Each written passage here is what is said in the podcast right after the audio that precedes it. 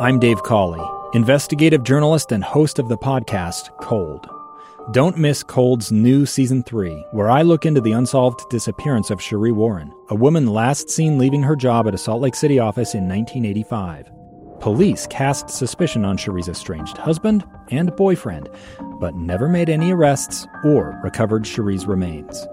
Find Cold Season 3, The Search for Cherie, anywhere you get your podcasts. Inside Sources. Inside Sources. Where KSL offers Utah deeper insights on the news. Here's our host, Boyd Matheson, on KSL News Radio. Well, over the past week or so, we've watched the Chinese spy balloon, other objects being moved across and shot down. We've heard from the Secretary of Defense. We've heard from the Press Secretary. We've heard from Brigadier General Pat Ryder. We've heard from John Kirby, uh, whose strategic communication title is really a mouthful in and of itself. Uh, we've heard from just about everybody except for the Commander in Chief, President Biden. Is there a purpose behind the silence, or is the silence making us look weak and creating confusion? Let's begin. Think you know the news of the day? Think again. Well, as you know, we always want to look at the strategic communication component to all of this. There's the politics of it, there's the policy of it, and then there's the communication strategy around it. And we're really grateful to have back on the program Dana Perino. Most of you recognize Dana as the co anchor of America's Newsroom on Fox News. Of course, she was the former White House press secretary for President George W. Bush.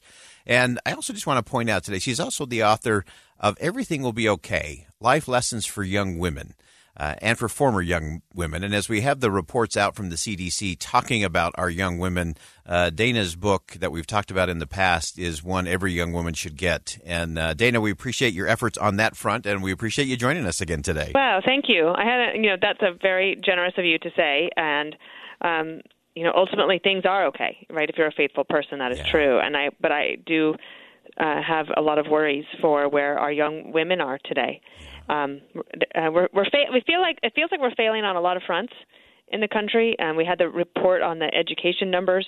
Uh, the testing scores are just abysmal in many of our big cities, and uh, possibly in the rural areas as well. They don't Yeah. test as often, and um, you know we've got big challenges ahead. Um, thankfully, we are American, and our country is great and exceptional. And we, at least if we diagnose a problem, if we know what the problem is, then we have a choice, and we can we can start to solve it. And I hope that we can come together and do that. Yeah, absolutely. Well, let's uh, let's shift now to, to things in the sky and things falling out of the sky. Uh, and I want to look at this. Uh, you know what it's like to be in the White House, to be in the Oval Office with a president in the middle of a crisis or a challenge. And then there's there's all of the elements, the policy, there's the, the problem or the crisis itself, and then you have this communication strategy component. And so as it relates to the, the Chinese spy balloon and the other objects, uh, tell us what might be going on uh, in the Oval Office or with the communications team. Uh, anything that would justify this kind of length of silence in the midst of something that everybody is talking about. I mean, I wish I could figure it out. I don't know what they're doing. it doesn't make sense to me. Uh, There's they do things in a very different way. Um, I guess I think that it works for them. I'm just puzzled because they want to talk about certain things, like for example, he wants to come out and talk about the jobs numbers, and great, I understand that. That was a big number a week and a half ago. But the inflation number comes out today, and it's not very good, and he doesn't say anything. Then they don't say anything about the balloons, especially the big one from China that went all across our country. And he said, "Well, I told them to shoot it down." And DoD said, "No, it's okay."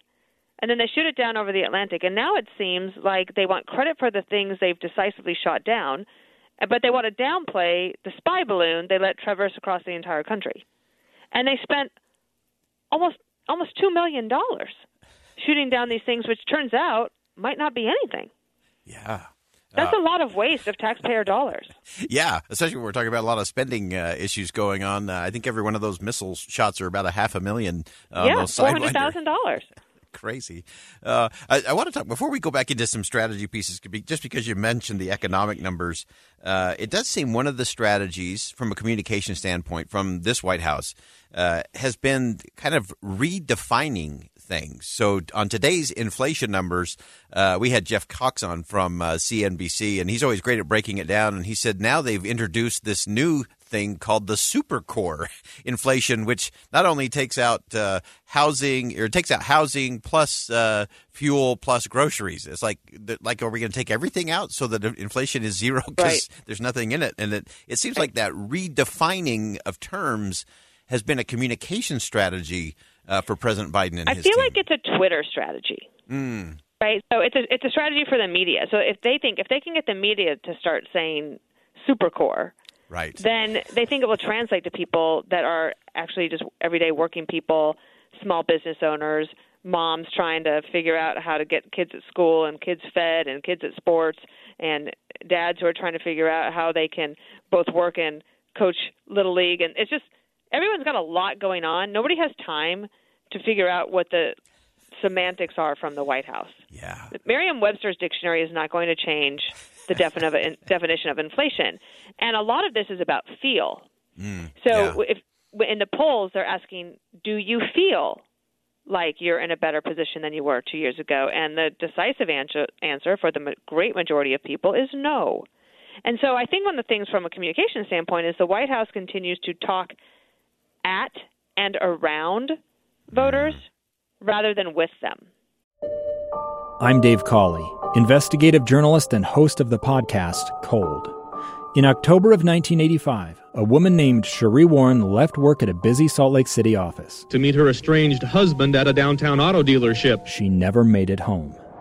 Cherie's car surfaced weeks later in Las Vegas. in the parking lot of a hotel casino. No one knows how it got there. Strange. It was strange. Both Cherie's estranged husband and her boyfriend raised suspicion for investigators, I kind of thought that he might have done something. but no arrests were ever made.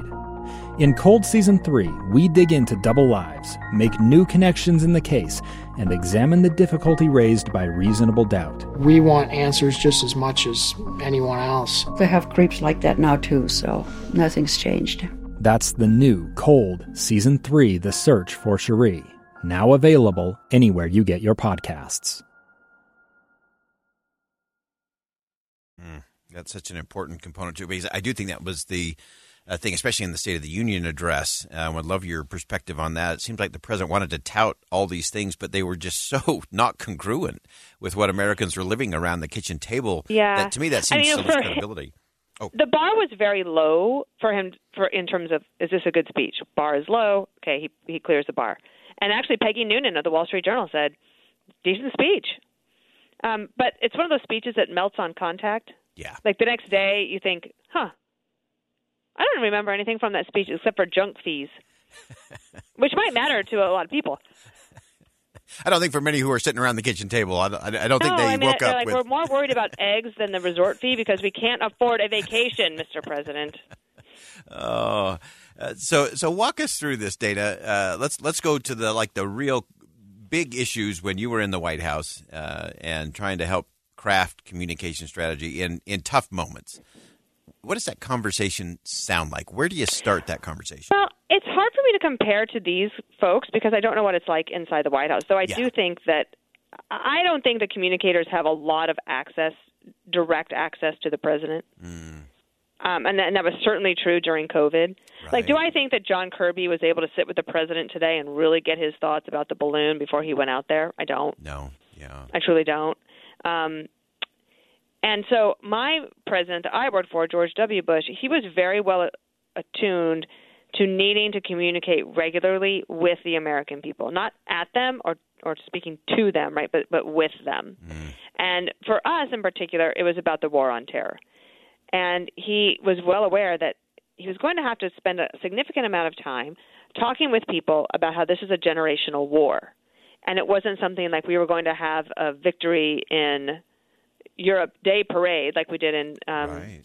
in 1945. That that it was going to be a longer process. And in fact, if you think about it, think about how many State of the Unions now have we've gone through, and, and nobody's had to mention Iraq, and nobody's had to mention radical Islamic terrorism. It's pretty impressive what the Yeah. American people have done, and we committed as a country to invest, and it paid off. Now we have to keep at it. The enemy is still wanting to strike, and they're very patient. Right, just when we think we're in the clear, and we're focused maybe on Russia or, or, or China, you might have a problem in the Middle East. But things are a little bit better there, and we can make things better. And I think that this bipartisan committee that Mike Gallagher, from the congressman from Wisconsin, is heading up yes. with his California Democrat counterpart, the one on China, I think that is a very good sign uh, to help pull people together. They are serious people, mature people, and they're on the same page. And I think a lot of Americans are where they are, and they can talk with the American people, not at them. Yeah, uh, I think that's so important. That, that talking with versus talking at or talking around the issue. Mm-hmm. Uh, I, I, think your former boss, uh, George W. Bush, was so good at that framing, framing the issue and being honest about it, and then creating a set of expectations, as you mentioned, Dana, saying, "Look, this is generational. This is this is not uh, done with a big victory parade in, in three months or six months or a right. year." Uh, what else? What else could or should the uh, the White House be looking at uh, as it relates to, to these issues uh, in terms of maybe speaking a little differently in terms of with, not at, to the issue as opposed to around or redefining well, the issue? I do think that the American people can handle ambiguity, right? So if the president of the United States needs to come to the podium and say, look, that first balloon, the Pentagon recommended we wait. They thought it wasn't going to be a problem. I trusted their judgment as commander in chief, and we took action as soon as it was over the Atlantic where it was safe and we could still recover it, and we have recovered it. We're going to get more information. For these other three, I'm not sure what they are. And the Pentagon isn't either, and the intelligence community isn't either. But there was concern that these objects were going to interfere with civilian aircraft, and I can't have that. I can't have that as commander in chief. I have to do what's right to protect you. Now, we're going to do a lot more research. We're going to figure out a way to spend your dollars wisely, but I want to make sure that you're safe. As soon as we have more information about what those things were, I will get back to you. And I think if he came out and said something like that, people would be like, oh, okay, cool. Great. He's managing the situation. That's what leadership looks like and sounds like. And I wish you'd send that memo to the White House. they don't listen to me. I don't know if they're taking your calls now, but uh, but they should. because, they don't listen to me. Uh, well, that is exactly what leadership sounds like and looks like. What a communication strategy really is. So I hope you you recognize that coming from Dana Perino.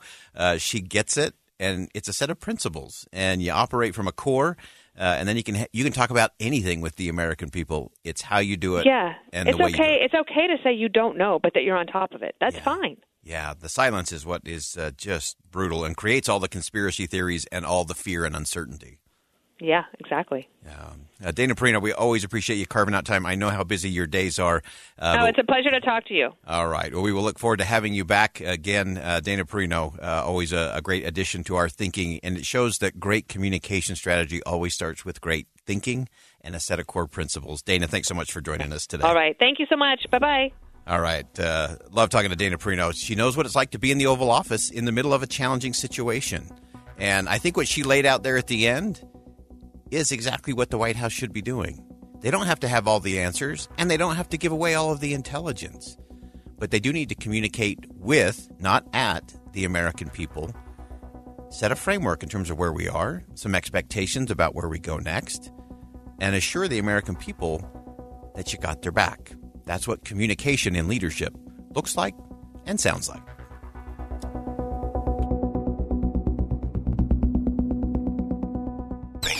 With Boyd Matheson on KSL News Radio. It's the story of an American held in a dark Venezuelan prison. Then all of a sudden, they all kind of lined up. They pointed their guns at me. And this is the point where I thought, I'm going to die today. I'm Becky Bruce. I spent a year working on Hope in Darkness, which now has more than 2 million downloads. Find it on kslpodcast.com or wherever you listen to podcasts.